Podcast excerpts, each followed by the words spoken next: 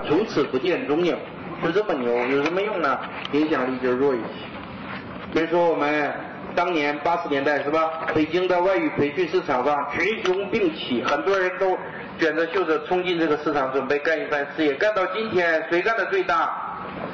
新东方老于干的最大，影响力最大，靠的是什么？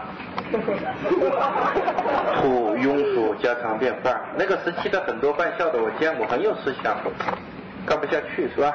谁让你有思想？有思想的人都很寂寞是吧？幸好还有好书可以读。